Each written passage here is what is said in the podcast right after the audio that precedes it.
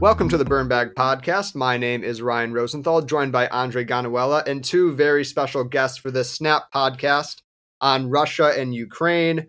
Andre, we've been talking a lot about this issue for months, it seems like, and so I thought it'd be a good idea to have a just a frank conversation about really where we are, maybe where we're going, and some of the solutions that the U.S. and allies could take. And so I'm being joined by two very close friends of mine, uh, Theodore Tymowski, Theo, um, and Tyler Breeden. Both of them know this issue really well. They're both uh, law students with me at GW. Uh, and so, guys, thanks so much for joining us. Thanks for having us. Yeah, thank you for having us on, Ryan. Um, so, Andre, we we most recently talked about the Ukraine Russia issue in our Monday podcast to kind of preview it.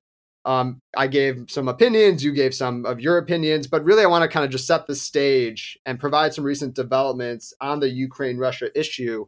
And so on Monday, this episode's coming out uh, on Wednesday. On Monday, the Pentagon said that about 8,500 US troops have been placed on high alert so that essentially they're being ready to deploy should the NATO rapid deployment be basically called up. And so it's not authorizing any forces to go into Ukraine, and neither is NATO, but it's a support um, sort of deployment should it be necessary. And so this is the landscape, right? We have troop mobilizations coming about. We have NATO sending more resources into the region. Russia is continually sending personnel and uh, armaments and other support type um, assets into the region. And so it's it's essentially kind of like the Cold War, right? It's it seems almost brinkmanship like. Yeah, it sounds like brinkmanship like. I mean, I think I brought up that word on What in the World on Friday. But I mean, let's take a step back for those folks who haven't necessarily listened to our previous episodes with Ambassador Steve Pifer and other big Russia experts. I mean, Ukraine got its independence from the Soviet Union in 1991, well, when the Soviet Union dissolved, right? But before that, before the Soviet Union existed, Ukraine wasn't necessarily independent for centuries, right? Wasn't it part of the Russian Empire? All right, so uh, I don't know how far back we want to go, and I made a joke to to Ambassador Steve Pifer saying, "Do we have to go back as far as Kievan Rus, which is like this old princely amalgam of a state that preceded Russia or even Muscovy?" Um, but yes, it's important to like think about what was Ukraine before it came to be.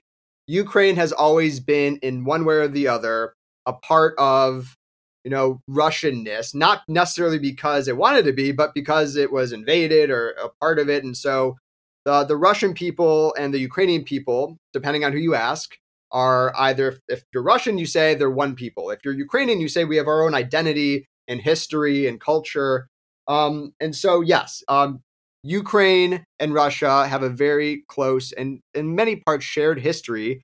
Um, but if you talk to any Ukrainian that's not a you know a, a Russianist or maybe pro-Russian, they'll say that they're completely separate countries. That Ukraine has earned its sovereignty, and so despite what maybe some in the Kremlin or some in pro-Russia media circles may say about Ukraine not existing, it certainly exists. Yeah, it certainly exists, and uh, I mean, when you talk about the Russianists and the more pro, you know, U- Ukraine people, how how big of a population, I guess, are you know more pro-Russian forces within Ukraine? Yeah, so it's um it's a it's not as big as it maybe seem like it is. I mean, so in there are Russian speaking people, and again, it's very different versus Russian speaking versus Russian. Many Ukrainians above a certain age are Russian speaking because the Soviet Union forced everyone to speak Russian, but also because the proximity, a lot of them speak Russian. So, nonetheless, there's a very large Russian speaking population in Ukraine, most notably in eastern Ukraine, in this Donbass region, in Crimea, which is, again, was annexed illegally and invaded um, by Russia. And so there are pro Russian sentiments in Ukraine. The vast majority of the population lives in Western Ukraine. And so a small contingent and again, I don't have numbers in front of me, but a, a small percentage of Ukrainians are pro Russian or maybe hold Russian passports. And there's a, you know, we can have a longer conversation about that because after the annexation of, of Crimea and the invasion of the Donbass, Russia began to issue Russian passports to Ukrainians living in eastern Ukraine. It's a whole responsibility to protect mechanism, essentially. So in 2014, we've talked about this before on the podcast. Russia took Crimea, a crucial part of Ukraine, and they've kept that part of Ukraine. They've kept Crimea. So when we're talking about this Russian invasion right now, or this purported Russian invasion, what exactly do they want? Are they going to like march into Kiev? Are they going to overthrow the government? Or what parts of land do they want? Do they want the whole country? What it's do a, they want? It's a great question. I, I do want to bring in Tyler and Theo to get their perspectives as well. And I, I don't know. I can give you maybe my assessment of what Russia may want. At the end of the day, it's what Putin wants, right? He is the driving factor behind all of this, essentially. Of course, the elites, the the security services, the Siloviki, um, and the you know the general staff in Russia's military all have a say, as do the oligarchs. But it's Putin at the end of the day, and so there are many that believe this, and I tend to agree with them that Putin does not necessarily want to reestablish Russian empire. I, I don't think this is an empire making expedition. Rather, it is to demonstrate to the West, and really it's the United States, right? Russia doesn't really see NATO as a real institution. He sees it as a puppet organization of the US, in my assessment. And, and so what he is attempting to do is reconstruct the security architecture of Europe to say to the United States that you no longer have a say in what occurs in Eastern Europe, in the former Soviet Union. Um, and so I think what's going to happen here, again, I'm still very, I'm, I'm less than 50% sure that an invasion will happen. I, I don't think there will be an invasion because, and we can talk about this later, but what I'll say, and I'll stop here, is that Russia is not looking for a land grab necessarily. They're not looking to take all of Ukraine. That would require an occupation, which would be very costly. They just saw what happened in Afghanistan. They've had their own issues in Syria and in even in the eastern region of Ukraine, in Georgia, in Chechnya, all of these issues that they're very well aware of. Um, but what I think Putin is attempting to do is just kick the United States out and have a more favorable positioning of Ukraine vis-a-vis Russia. So to have Ukraine essentially come to an, a, an agreement that they're not going to join NATO, there won't be NATO military exercises in former Soviet Union states, and so it's a essentially a redrawing of the post Cold War security architecture. Guys, yeah. So I just wanted to jump in here because I think that this is kind of a main sticking point that I've seen in the media where people don't necessarily they haven't been distinguishing between Crimea in 2014 and the Donbass region today. I think what we just talked about in terms of Russian um, views on on what belongs to them land wise, historical claims. I think that argument is much more prevalent when it comes to Crimea. There's a lot of history there, both with uh, Russian speaker or ethnic Russians in Russia. It's kind of a vacation destination. There's a lot of history there with World War II. Sevastopol is a very significant area. Um, and uh, I think that that there's there's no economic reason or or real reason to want to go into the Donbass region.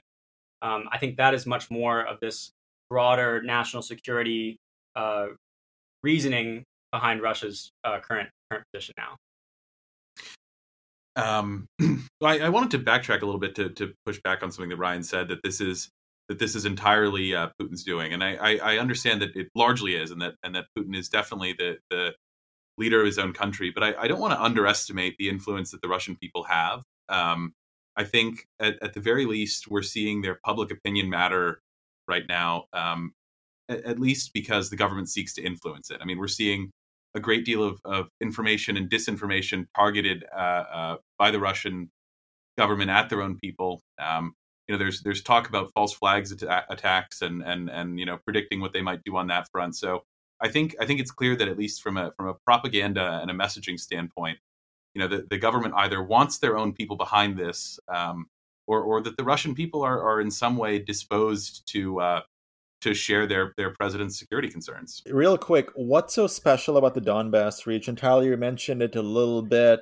Uh, we hear about the Donbass region all the time. I understand why Crimea is really important, right? Peninsula, I mean, naval stuff, all of that, and so on.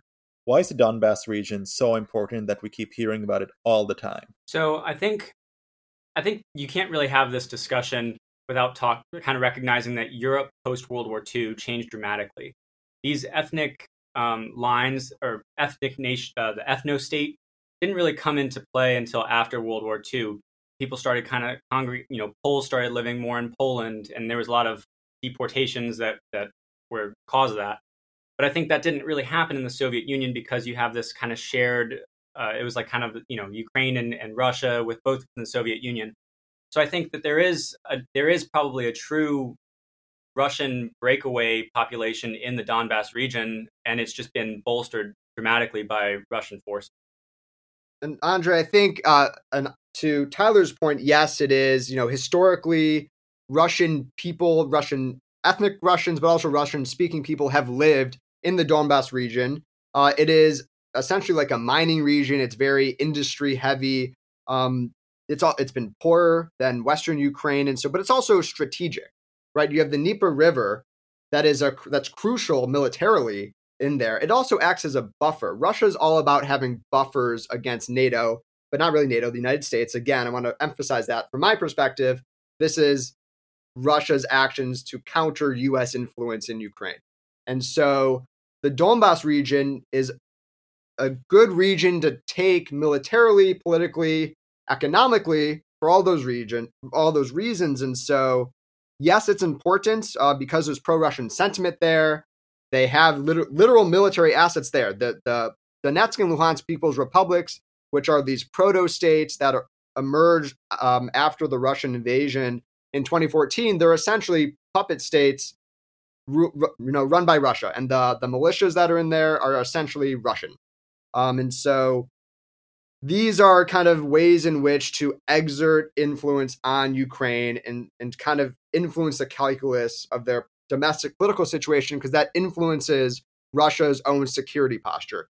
And so the Donbass is important for all those reasons. I'm not sure which kind of exceeds it, but I think Putin's always, you know, focused on history and kind of rewrite, rewriting it with the Russian guys. And so there's that aspect to it, but also there are legitimate security concerns that they're, they've been, they, they say it. I mean, they express these concerns, and I think we should take their concerns at face value because I don't think they're lying. So now let's talk a bit about sort of Ukraine as a potential member of NATO. So, right, so NATO considers Ukraine as a partner right? Uh, there were some conversations about Ukraine potentially joining, uh, but then in 2014, I think that got reversed, right? Am, am I correct in that? Yeah. So NATO, there's well, first we have to think about the 2008 invasion of Georgia, which, funny enough, I guess not very funny, but ironically, occurred during the 2008 Beijing Olympics.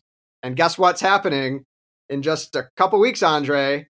The 2022 Beijing Olympics. That's eerie, at least to me. Anyway, um, so Ukraine and Georgia wanted to move west to join NATO, the EU, and so Russia essentially went in to Georgia one because they, you know, Georgia invaded South Ossetia, which is a Russian-backed separatist state, but also because Georgia wanted to join NATO, and that's a non starter for Russia. The same is to be said about Russia's 2014 invasion, annexation of Crimea, and the incursion into the Donbass region. That is because um, Ukraine was moving more and more to the west. But again, important to note that we talked about this. Viktor Yanukovych um, was the president of Ukraine. He was kicked out essentially, and he fled to Russia. Um, and there's this Maidan revolution. Go to the episode with Steve Pifer to learn more about that. Um, but but anyway, so Ukraine at one point did want to join NATO. They still kind of do. Most Ukrainians want to be in NATO for obvious reasons, right? The Article Five protection ensures that they have some sort of security guarantees if Russia really were to engage in any sort of incursion. NATO does not want Ukraine to be a member. NATO is not prepared, and certainly the US is not wanting Ukraine in NATO. But the, the whole idea is you want this open door policy that any country should be eligible if they meet certain requirements to join NATO. But no one wants Ukraine in NATO other than Ukraine because no one wants to go to war with Russia. So that's kind of the landscape of, the, the history, the short of it. And now that that's also been kind of a point that's also been, I think, misunderstood in in the media most recently.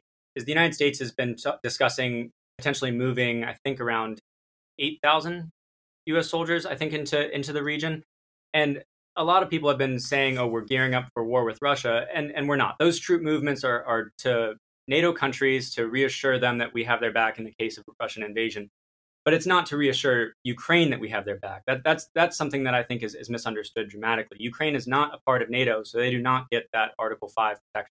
And and something else that you know, in, in terms of discussing, you know, Ukraine being added to NATO, I think we need to recognize that that Ukraine is not a member of NATO, and so you know, there's there's the NATO alliance has been under attack by foreign adversaries right now. I mean, we see uh, uh, Russia claiming, and we also see uh, uh you know Chinese hopping into this uh, opportunistically, uh, there's there's been Chinese diplomats on Twitter saying, "Oh, look at the faults in the NATO alliance. It's cracking. It's falling apart." And and that's simply not the case. I mean, NATO does still stand strong to protect NATO members.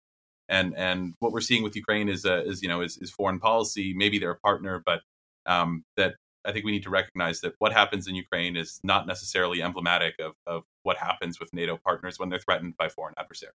So now, where are Russian troops stationed right now as of this day? What have troop movements generally looked like? How rapid have they been? And how close are they actually to the border? Are they within like a stepping distance of the border, or where are they? Well, the, I think the better way to answer that is, is where are they not? I mean, they are. I, I think distance is crucial because Western media has made it seem like they're a lot closer than they actually are. And also, there's been pre-positioned troops around Ukraine, far preceding the actual recent increase in troop numbers in these like, battalion groups and other sort of regiments that are moving there. Uh, nonetheless, this is concerning. So, Russia has troops in Crimea after the annexation. Um, they have troops in the southern military district, kind of in southeastern, you know, where the region kind of close to southeastern Ukraine.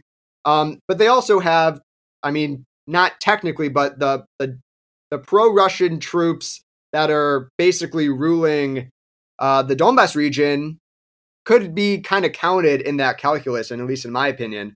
And I think most concerningly recently is that you see troop movements into Belarus. So we have these joint military exercises in Belarus in February. And so in because of this, we see movements of not only troops and materials, but Sukhoi jets. You see S 400 missile defense systems. And that has been said by a lot of analysts that that is a direct route from Belarus down to Kiev, the capital of Ukraine.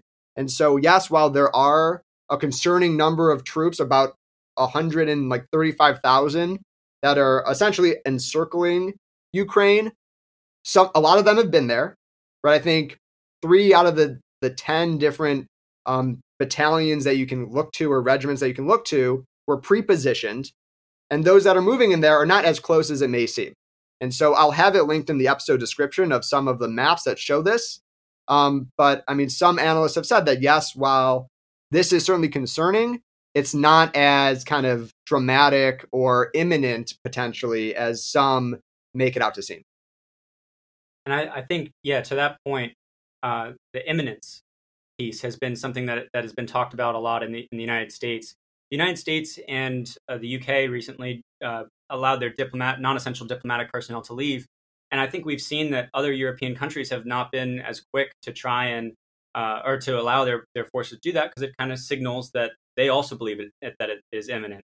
And I think most recently there was a, a German uh, naval official that was giving a talk to an uh, I think it was an Indian uh, college panel, and he kind of cast poured cold water on this notion that that Germany believes that the, an attack is imminent.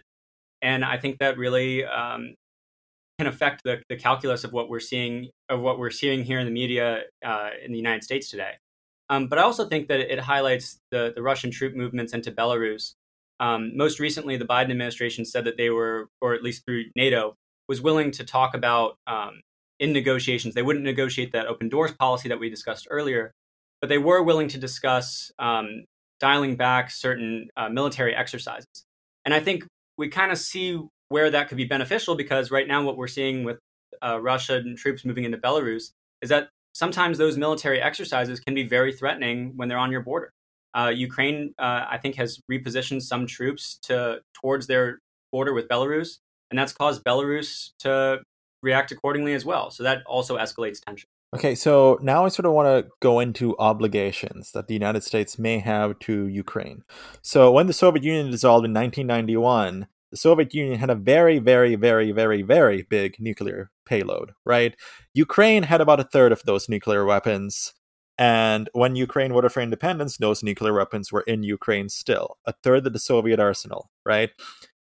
The 1994 Budapest, I believe the Budapest Memorandum was signed by Ukraine, Russia, Britain, and the United States, uh, which basically gave Ukraine security assurances with regards to its denuclearization. Now, my old professor from U Chicago, John Mearsheimer, uh, said at the time that Ukraine, without any nuclear weapons, would likely be beholden to more Russian aggression not many people agreed with him at the time, but Mearsheimer, like many times, I think was correct in this instance, as we can see now, as we see in 2014, and so on.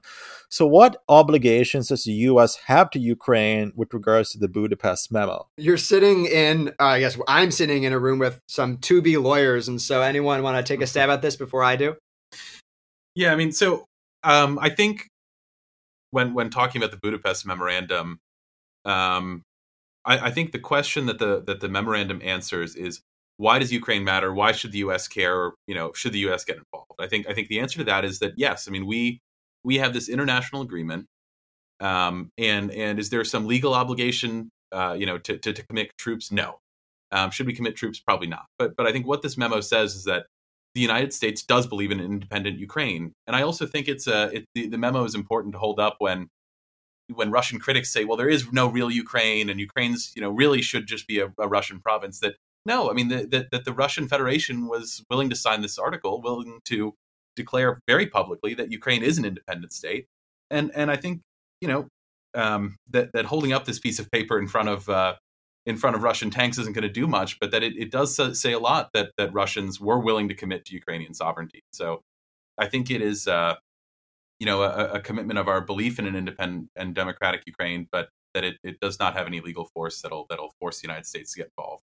Yeah, and the, and the other thing too to keep in mind, uh, after the fall of the Soviet Union, Ukraine, of course, had a, a bunch of nuclear weapons, but it costs a lot of money to maintain nuclear weapons, to provide security for them, for their maintenance, uh, and really, Ukraine wanted to get rid of those weapons, and and the Budapest Memorandum, I think, was really just kind of an in, not an informal document, but it, but it really was to help Ukraine more so than to just you know get, help Russia with their security assurances. That makes sense. well, and, and and I also don't want to downplay the importance of this. I mean, really, a lot of what triggered uh, British involvement in the First World War was was their guarantee of Belgian sovereignty and Belgian independence, um, and so countries take these things very seriously, um, and and we ought to as well. But um, you know, in, in terms of affirmative obligations to act, just really not there. So we've also been hearing quite a bit. Speaking of Britain, by the way, we've heard a bit from the British government. Uh, I think British intelligence services basically announced publicly that Russia is trying to install a pro-Russian leader in the Ukrainian government. What what do you make of this? The United States has backed this intelligence assessment by Britain. Uh, there seems to be some intelligence stuff been, that's been going on What's your take on this? Uh, I can't keep emphasizing this enough, Andre, but Russia is going to plan for every single contingency that they can think of. Just because there's intelligence that says that there's a plan for Russia to maybe topple the government in Kiev does not mean that that is a plan they're going to go with. Of course, it's concerning. And yes, there are pro-Russian elements there. There's, you know, members of parliament that are very pro-Russian. There are oligarchs that are very pro-Russian. There are certainly, you know, FSB and GRU officers that are operating and trying to influence individuals that are within the bureaucracy. Putting that all aside, that that does not mean that that's what's going to happen. I think it was important for the UK Foreign Office to publish this intelligence, um, but really, to me, I don't see that as a sustainable outcome or even a realistic outcome in Ukraine, just because the population overwhelmingly is anti Russian. And as America knows, and as the Russians know, it is very difficult to, to sustain an occupation with a population that doesn't support you. And that would require a lot of resources, a lot of manpower, and a lot of time to sustain something like that. And so maybe Russia is contemplating overthrowing the government in Kiev, um, but I don't think that's going to be one of the primary objectives for them. So. I, I think mainly what the United States and UK are trying to do is kind of do a name and shame kind of campaign. As soon as they're getting intelligence and as soon as they're vetting that intelligence as being credible, they're releasing it to the world just to kind of show Russia that we see what you're doing. You're not sneaking behind any closed doors. Uh, we we see what you're doing. And and I think that's an attempt to implement lessons learned from 2014. Um, when when the Russians, you know, originally began operations uh, uh, relating to Crimea, I think the West was not prepared for their disinformation tactics. I think the West was not prepared for for their particular, you know, uh, proficiency in in information warfare. And so I think this this type of publicity, uh, State Department very recently announced and and released um, a, a, website to counter disinformation. There, there, there, are just so many efforts on that front. And I, I, think this is just part of that to encourage transparency, to share intelligence with the world, and, and to fight the, the disinformation that Russians are sharing. Okay, so now as we sort of wrap this Snap podcast up, I want to take a poll of all three of you guys. Uh, I want you to tell me do you or do you not think Russia's going to invade Ukraine? And what's your reasoning in a minute? Tyler? So, okay. So I think that's kind of a tricky question because it depends on how you, what you define an invasion is as. Um, and I think in terms of a, a large scale ground invasion backed by air campaign, the whole bit, I think if you had asked me a couple weeks ago, I would have said pretty high chance. Um, but today, I think with the the weapon sharing that that Lithuania and not Lithuania, yeah, Lithuania, Latvia, Estonia, I think the informa- the weapon sharing that they're doing, I think is acting as a credible deterrence against Russian uh, uh, that Russian um, option. Theodore. Um, I, I, don't even think Russia knows what they're going to do, and I think what that highlights is the importance of the United States' response and and what the West does here. Um, you know, I think in a minute we're gonna we're gonna discuss some of the options as far as sanctions. Um, and and I think um, what we need to remember is that we still have the power to influence this, and that it is not a foregone conclusion. Um, in in terms of the imminence, I think if they were to act, it would be in the next uh, in the next three months. But um, I, I think I think it's it's still up to us to deter it. All right, Andre, you've heard me go week after week say my piece about what I think is going to happen uh, with this whole Russia Ukraine crisis. I am I'm beginning to change course a little bit. I think that nothing is imminent in the sense that it's going to be in the next day or week or even month. I'd say because we have the, the Olympics coming up and they're in China and Putin is going to Beijing, he's slated to be there uh, at the Olympics. And so I can't imagine we're going to see anything until after the Olympics. It'd be very surprising to me. I still don't think Russia is going to ha- engage in a full scale invasion of Ukraine. I do see Russia, and particularly the parliament, is going to demonstrate their support of the these proto states, the Luhansk and Donetsk People's Republics. They're going to recognize them as independent. I, I think that is, a, you know, certainly very likely. I also see them sending more resources there and likely engaging in some sort of subversion, but also prolonged negotiation with the United States. Um, and at some point, I gotta imagine that the U.S. is to start conceding certain points because the last thing that the United States wants, this is a political issue right now too for Biden. He's getting hammered by half of the country right now of don't send Americans to war, and they're not going to. Like that is not going to occur no American soldiers are going to be fighting Russians anytime soon unless something crazy happens. Um, but th- this does hurt him politically, particularly because if there's conflict, the world economy, given energy prices and Russia's control on natural resources, is going to be even worse, which is kind of going in tandem with other sort of economic indicators. And so um, both sides, I think, are going to try to come to some sort of agreement. Some analysts are saying that this is going to happen. It's inevitable. Russia will invade. I'm still not persuaded. Okay, so we have all of these three takes on invasion, and of course, the definition of what exactly is an invasion has to be evaluated. But now, when it comes to U.S. sanctions, President Biden has vowed that if an incursion or an invasion or whatever happens, there will be economic consequences like never before, right? So, what what do you guys think those are going to look like? What do you think the U.S. is actually going to do if something happens?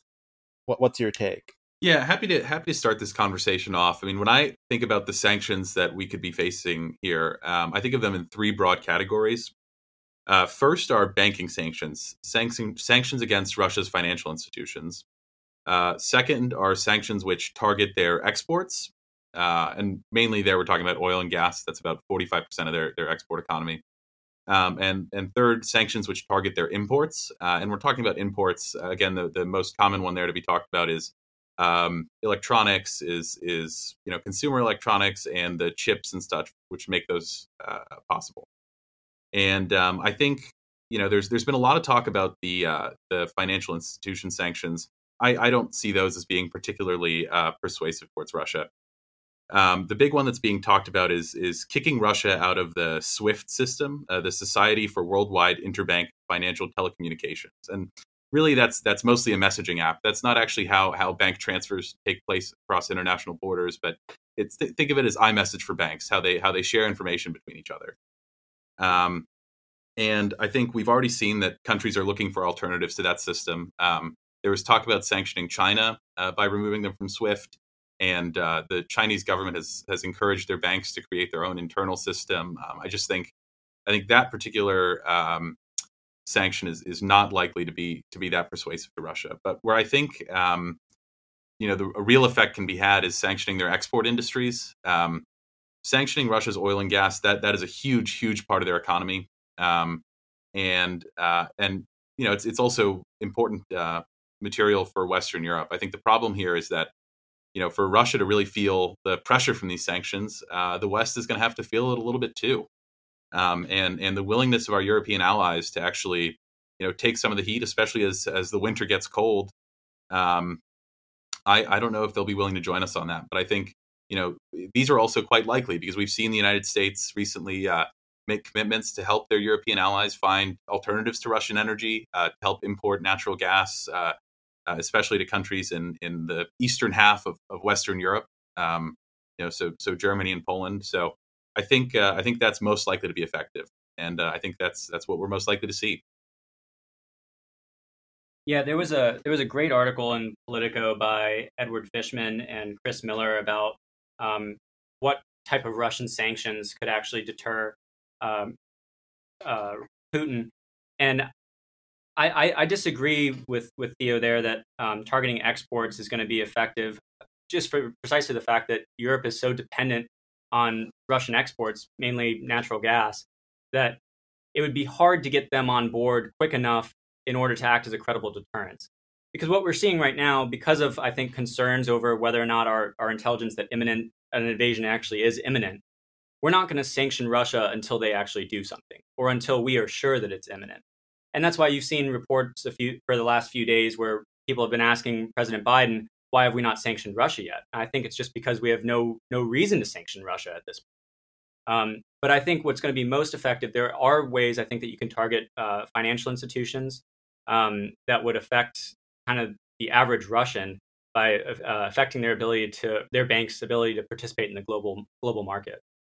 Well, I, I want to add that I think you know sanctioning their export industry does affect the average Russian because even even an announcement to sanction the Russian industry is going to tank the ruble, and, and that will have an effect on on the average Russian. I mean, you know, I I think um, the economic effects of of the export controls would be would be pretty pretty far reaching, um, and that and that you know maybe maybe we have to tie in um, banking sanctions as well, but you know I think I think we shouldn't fear the the unwillingness of our European allies. I think the steps we're taking to actually make you know concrete alternatives for them uh, is meaningful.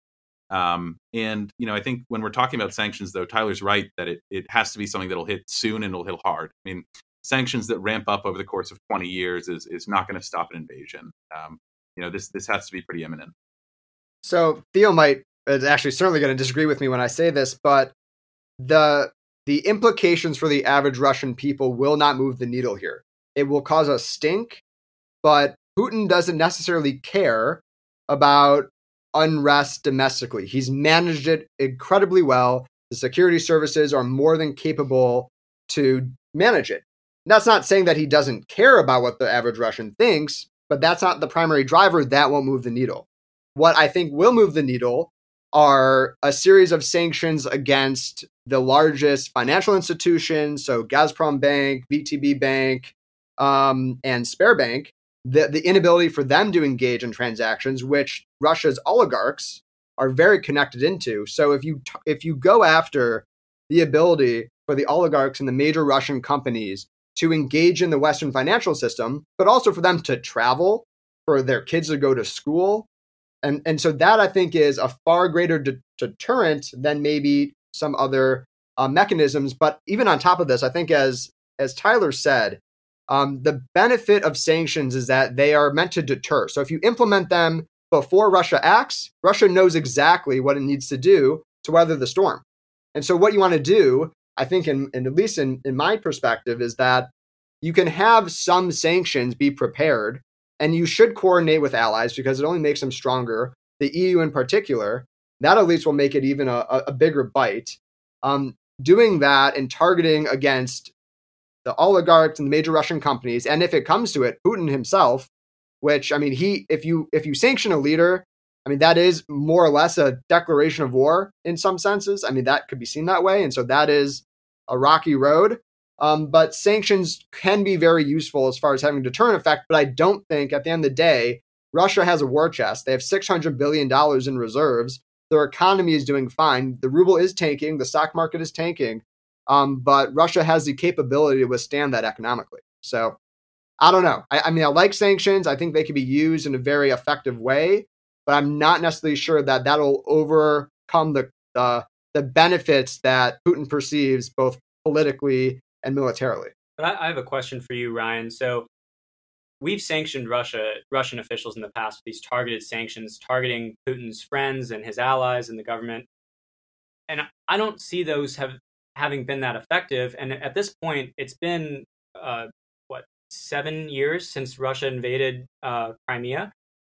At what point is the Russian economy and Russian oligarchs already protecting their assets enough that targeted sanctions wouldn't have any effect? No, it's a great point, and, and I know Theo wants to jump in, so I'll let him jump in, in a sec. Um, so the current sanctions right now, they're implemented. And There's a bunch of them, but they're not that severe, and that's the main aspect that can be it can be ratcheted up.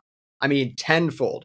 So right now, I mean, you can compare it to the Iran sanctions, right? Those are sanctions that have a huge bite and debilitate their economy. Russia's economy is far stronger than Iran's, but when you target the companies and the businesses doing business with those Russian companies and prevent any sort of transactions, but also prevent them from traveling, that is where you'll see potential gains. And so, and we've yet to see that. And so, those types of sanctions, I think, are going to be far more successful than the sanctions we've seen since 2014. Yeah, I, I just wanted to agree with Ryan on that. I mean, you know, the, the sanctions regimes that we're seeing in place against countries like Iran, uh, against Cuba, for example, are much more strict and much more severe. And so, you know uh, that that's that's been the conversation is that you know with Russia we can use targeted sanctions or smart sanctions or, or these these little you know titles for them, but um, I, I think what's going to be effective is not micro targeted small sanctions. I think it's got to be far reaching. I think it's got to touch the whole country. Um, and I and I, I just you know I, I want to remind us that that the U.S. and the West is going to feel the effect from some of that. I mean, gas prices might go up. Um, you know, my, shipping might get even more expensive than it is right now. Um, you know, there, it's, we're, we're not going to come through this unscathed with this you know the, the, the idea behind the targeted sanctions is that we'll, we'll target a few couple individuals and then it won't really feel that bad over here. But I, I think that that's just not going to be effective in this case. Well, gas prices are going to go up. Tell me something new.